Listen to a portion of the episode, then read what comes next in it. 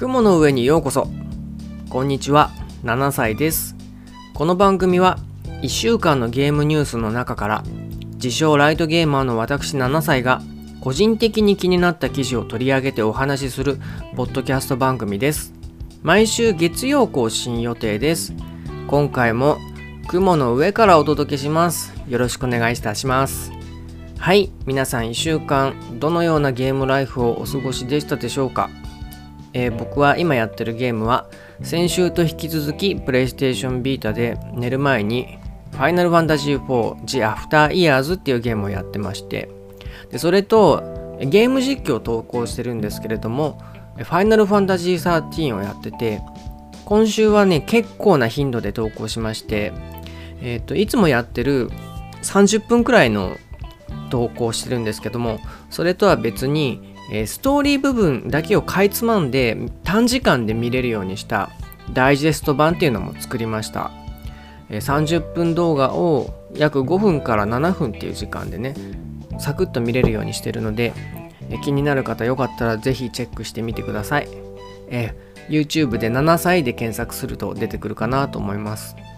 また他にやってるフリーゲームのマクガフィンの産声っていうゲームなんですけど1回クリアしましてで、そのクリアしたのがね、すごいあっさりしてるし、ストーリーも全然謎が解けてなくて、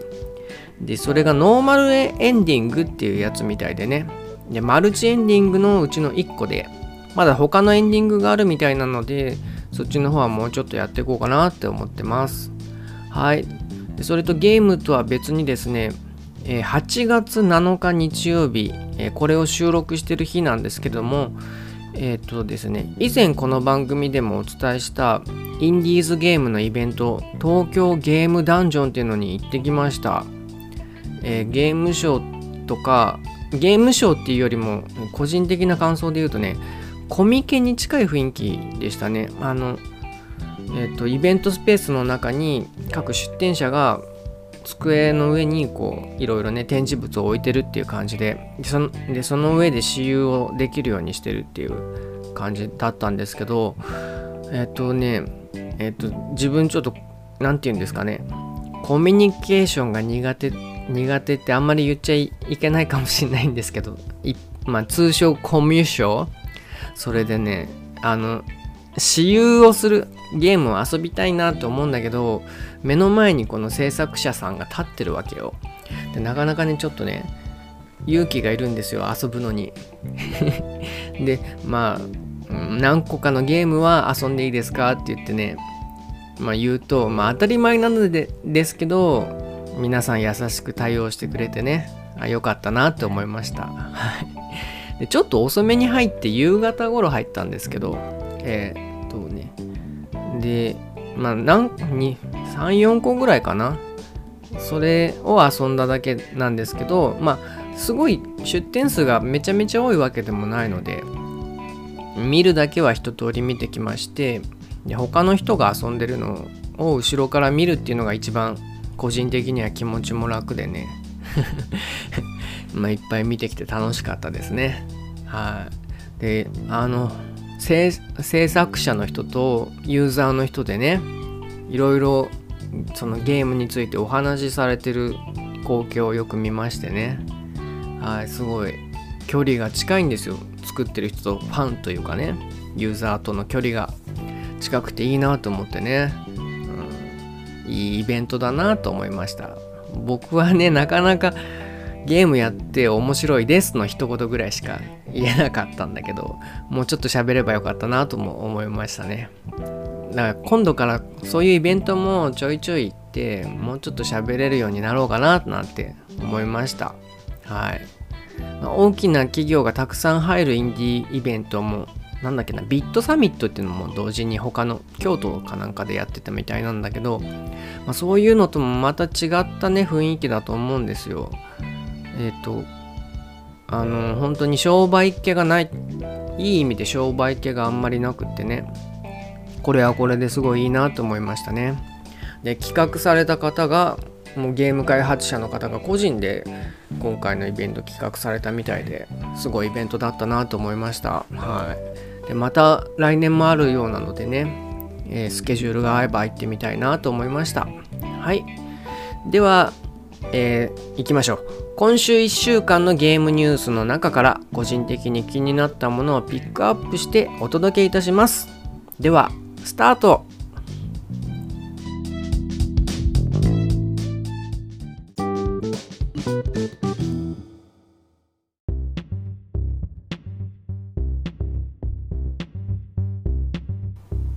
はい、ゲームニュースをお届けします。今週、2022年7月31日日曜日から8月6日土曜日までのニュースです。えーえー、先週と同じくね、4gamer.net さんから主にお伝えいたします。全部で10個をピックアップいたしました。はい。では、日曜日を飛ばして、えー、月曜日8月1日のニュースから1個目。マッサージリズムゲームビートリフレが Steam で配信スイッチ向けマッサージフリークスから名称などを変えてのリリースにというニュースですはいこのゲームすごい激ヤバなゲームだなと思ってチョイスしたんですけど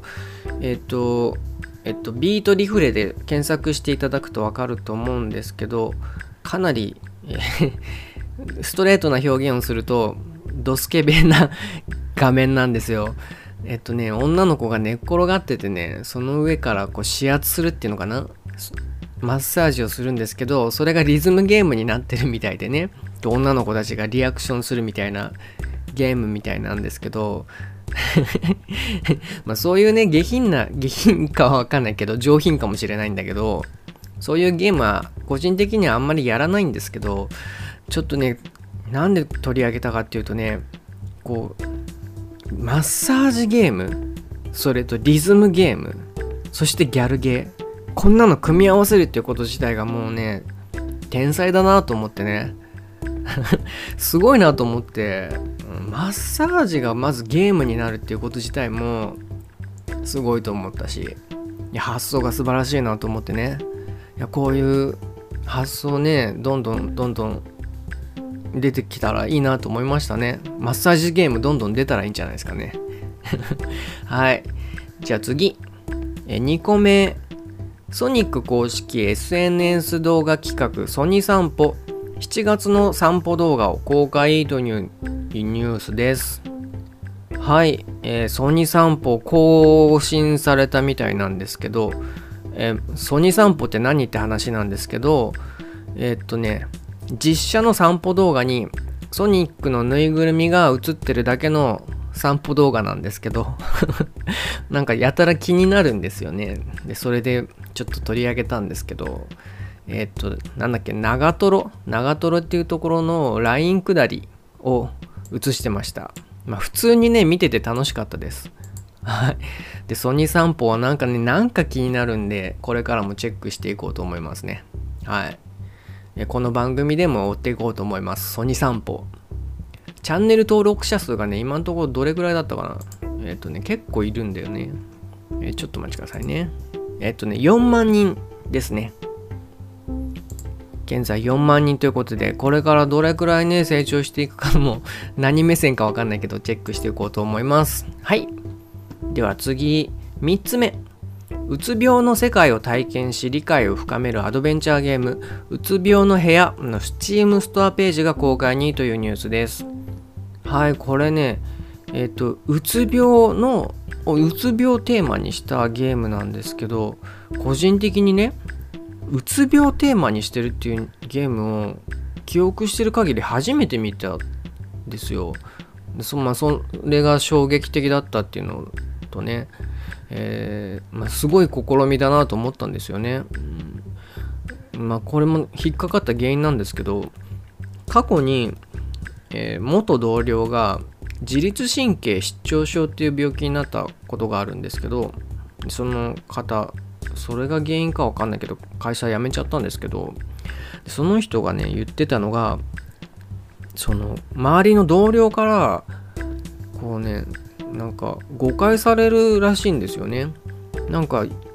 そんなに大したことじゃ何て言ってたかな。なんか精神的な気分的な問題でもっと頑張れる的なことを言われたみたいなこと言ってたのかな。なかなかね自分のね状態っていうのは理解されなかったっていうことを言っててね。まあ、そういうね、周りの人の理解を深めるのにこういうゲームがね役立つんじゃないのかなと思ってね、まあ、このゲームもみんながやるとは思わないけど少しでもやる人が、ね、いると思うとね理解者が増えるのかなと思うといいなと思いましたね。うんまあ、こういうゲームいろいろ出てほしいなと思いました。はい。では次。8月2日火曜日から4個目のニュース。Steam Deck のサプライチェーン問題が解消されつつあることが明らかに予約枠の前倒しもというニュースです。はい。え Steam Deck っていうのは Valve っていうメーカーが開発して発売したゲーム用の小型 PC ですね。2022年の2月25日に発売してそれ以降品薄状態が続いてるみたいですね。日本国内での発売は年内を予定してるんですけども今回、えー、想定より早く製品を出荷できるようになったことを報告されたそうです。でなぜかというと原材料不足の問題が徐々に解消されつつあるということですね。でそれによってもともとの予定より早くなりそうだっていうことなんですけどなんですけどでこれは自体はいいニュースだと思ったんですけど先週取り上げたニュースでですねメタクエスト2っていう VR 機器が大幅値上げになったっていうニュースを取り上げたんですけどまあそれがねそれとはもう全く真逆のことを言ってるなと思ってね。そう原材料不足っていうのは解消されている傾向にあるって書いてあるんですよ。でもう調達もできるから商品が提供できる状態になってるよっていう風に Steam Deck は言ってるんですけどメタはね製造コストの問題でえっ、ー、と値上げはもうやむをなやむを得ないっていうようなことを言ってるんですけどまあちょっと違うなってことですよねで8月1日のニュースで、えメタのザッカーバーグさん有名な、えーが、えっと、事業計画が楽観的すぎた見通しが誤っていたことを認めたっていう記事があったんですよ。えっとつまりねこのうんと元々の予定よりも売り上げが今のところいってないんでしょうねメタ全体で。でそういうこともあってメタクエスト2のこの大幅値上げに関わってるんじゃないかと、まあ、自分は思ったんですけどってことはですよえっとこの先週のニュースだとメタクエスト2が値上げしたから他のね VR 機器も今後値上げする可能性があるんじゃないかっていう懸念はあったんですけどまあねこの Steam Deck の様子を見てると、まあ、今のところね他のハード類はいけるんじゃないかっていうちょっと明るい兆しが見えたニュースだなと思ってね。いいニュースだなと思いました。はい。では次。5個目のニュース。ロジテックとテンセントが携帯型クラウドゲーム機で競合。GForce Now や Xbox クラウドゲーミングに対応して2022年後半に市場投入というニュースです。はい。えー、クラウド専用の携帯ゲーム機を、えー、ロジテックとテンセントが、えー、共同で出すということなんですけど、えクラウド専用なのでおそらくスペックがね高くなる必要がないので、うん、比較的低価格でしかもね結構いいものが出るんじゃないのかなと期待してますね、うん、使いやすくてね。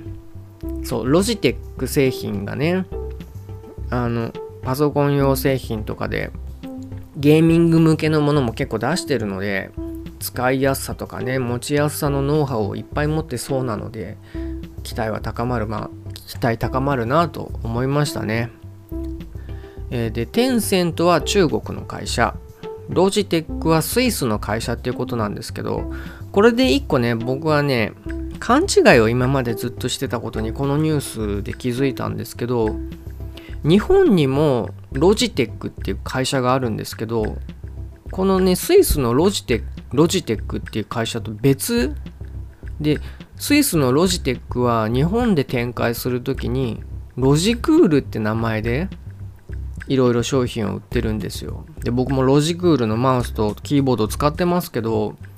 ロジテックとロジクールは同じだと思ってたんですけど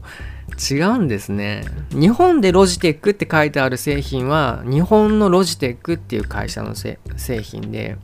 日本ではロジクールって書いてあるのがスイスのロジテックの製品だっていうちょっとややこしい状態になってるみたいですね、うん、初めて知りました。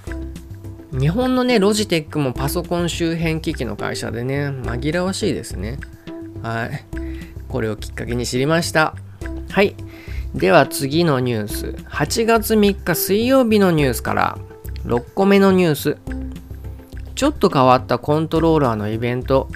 Make.Control.Japan3 が8月6日と7日ビットサミットで開催というニュースです。はい、さっきもちょろっとね言ったインディーズのイベントビットサミット内で、えー開催されてたみたいなんですけどもいろんなコントローラーコントローラーとかね入力装置がちょっと変わったゲームをいろいろ扱ってる展示会があったみたいなんですけど紹介動画があって、えー、すごいなんかねアイスの棒とかを使ったゲームとかあと体を動かして遊ぶゲームとかねそのいろんなインターフェースっていうんですかね入力デバイスをいろんな方法でえー、試みてるようなやつがいっぱいある動画が紹介されてるんですけどそれでね個人的に気になったのがお風呂場の浴槽がコントローラーになるものっていうのが紹介されててで浴槽のね縁あるじゃないですか。あそこにね音のね円形円の光あ光がねこう横切るんですよ。でその横切ってるのをタイミングよく押すと音ゲーになるみたいなやつが紹介されててね。すごいいいなと思ってね、うん、いや湯船に浸かりながら音ゲーできるとか最高だなと思ってね、うん、いいなと思いました。でそれで見て思い出したんですけど、まあ、変わったコントローラーといえばねマイクロソフトのキネクトがあったじゃないですか。キネクトってあのカメラそう。モニターの上にカメラつけて人の動きを読み取ってもうコントローラーなしで、えー、ゲームが操作できるっていうのがあってであれねいろいろ今後展開していくのかなと思ってたんですけどなんか音沙汰ない感じですよね。すごい個人的にはねあれかなり可能性を感じてて期待してたんですけどね。ちょっとどうなんだろうなと思ってね復活してほしいなって思ってます。はい。では次、8月4日木曜日のニュースから、7個目のニュース。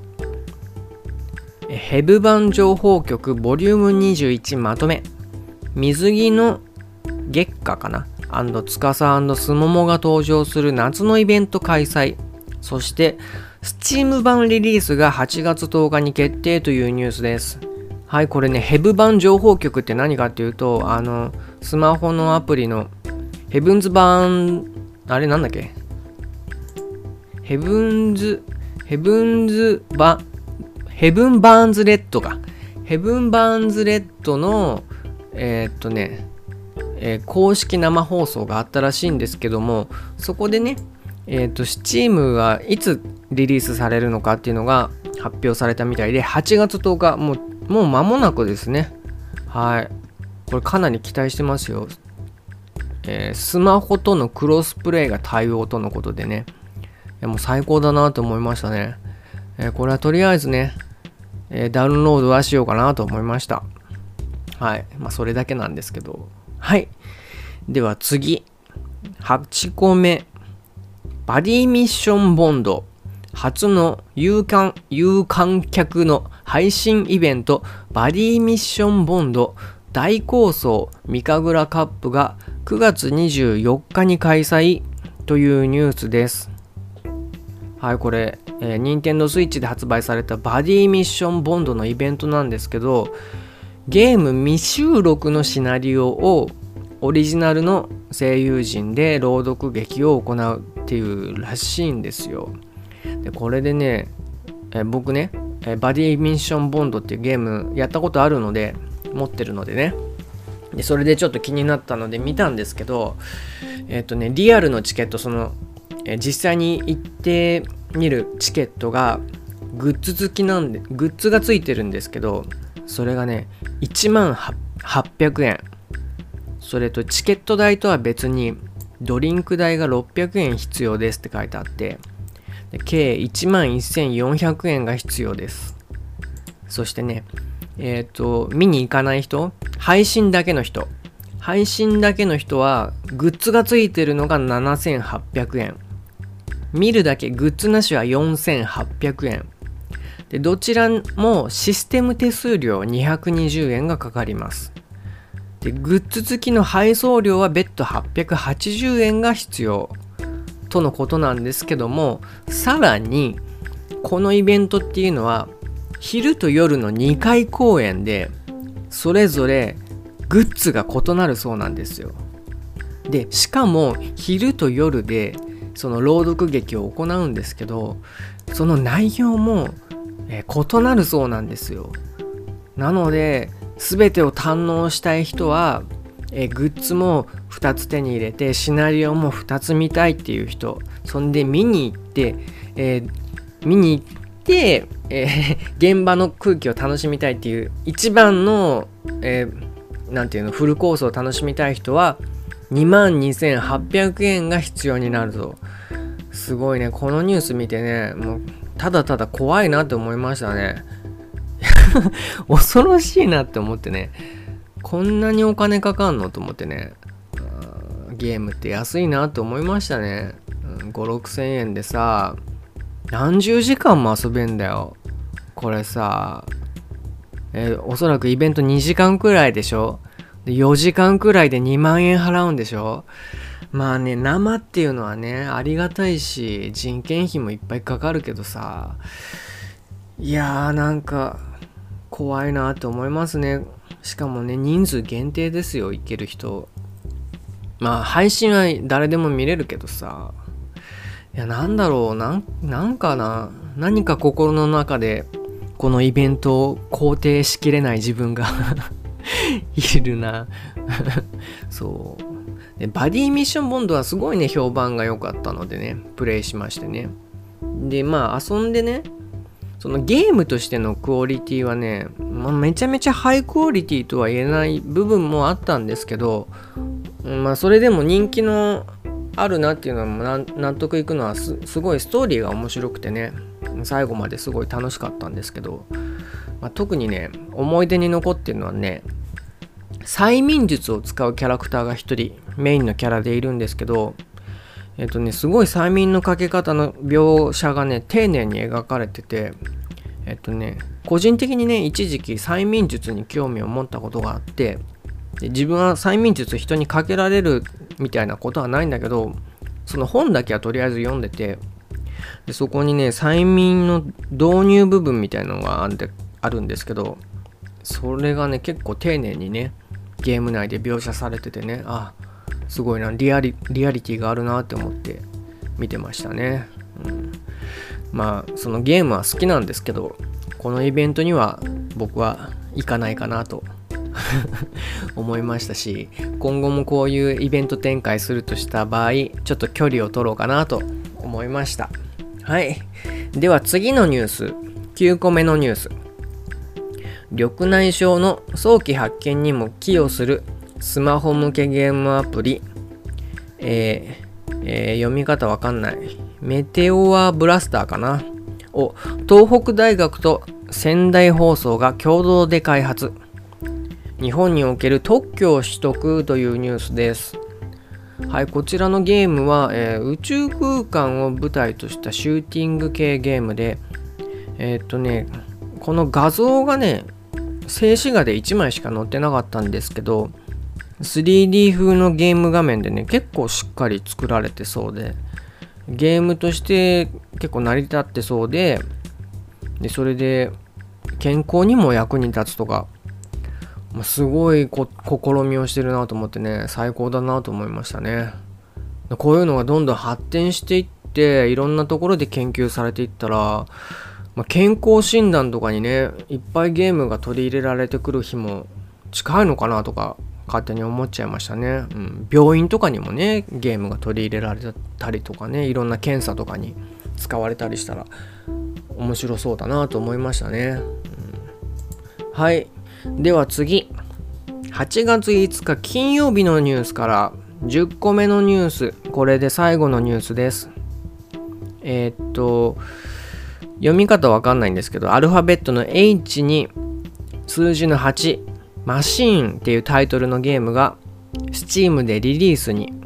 人工知能が世界を乗っ取ったディストピアを舞台にしたカードゲームというニュースです。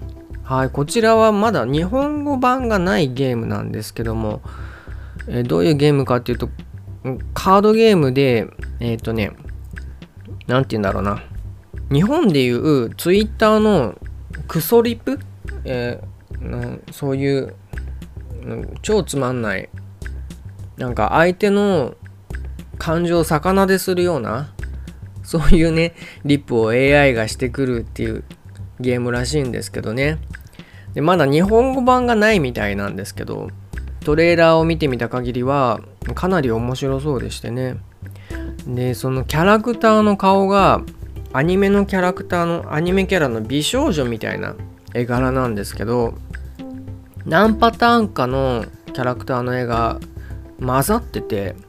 でそれ混ざってんのがアニメーションになってて常に変化してるんですよ。うねうねうねうね。キャラの顔が。どんどん変わっていくような絵になってて。でねそれがね昔ね見たことのある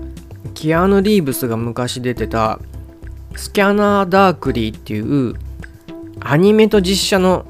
中間ぐらいの表現をした映画があるんですけどそれにねなんか似たような表現もあってねすごい SF っぽい表現でいいなと思いましたね、うん、もしかしたら影響を受けてるのかもしれないですね。でえっ、ー、とでねもう日本語版が出るとしたらね、えー、日本すごい僕が Twitter で見てる限りはクソリプっていうのがね豊富にあるのでね。でパターンもたくさんあるだろうしね。日本語版が出たら楽しいだろうなと思いましたね。でえっ、ー、と最近 Twitter で AI が描いた絵っていうのがねよく流れてきててなんなんだろうな。なんとかミッドジャーニーみたいな名前だったかな。あとそれにね「週刊アスキー」っていう雑誌でねパワーポイントのプレゼンテーションを AI がこう自動的にねデザインしてくれるサービスがあるらしいんですけどそれがね月額1000円とかで結構安い値段でできるっていうサービスがあってね。でまあそれ以外にも知らないサービスもどんどん多分出てきてるだろうし。いや AI のサービスっていうのがこの2022年になってねどんどんこうみんなの目に触れるところに出てきてるなっていう実感をね感じてますね。でさっき言った絵の AI のやつも定額料金がかかるみたいでね。で今後そういう AI を使っていろんなものが簡単に作れるようになってきた場合その AI を所有してる人がどんどんね利益を独占していってねで絵を描く仕事を今ついてる人たちはもしかしたらね別の仕事の仕方をしなきゃいけない。まあ端的な言い方すると雇用が奪われちゃうわけなんだけど、ね、少ないこう今先取りしてる所有者たちがどんどん利益を持ってってっちゃう可能性があるなと思ってね。うんなんとかならんかなと思うんだけどね。そういう AI の開発がねもっと簡単にねいろんな人ができるようにすればこういろんな人たちが誰か一人にお金を払わなきゃいけないっていう状況はねなくしてねいろんな人が恩恵あじあ恩恵をね預かれるようにするにはどうしたらいいんだろうみたいに思っちゃいましたね。うん、今後の課題ですかね。はい。ということで、えー、今週の、えー、僕が選んだニュースは以上となります。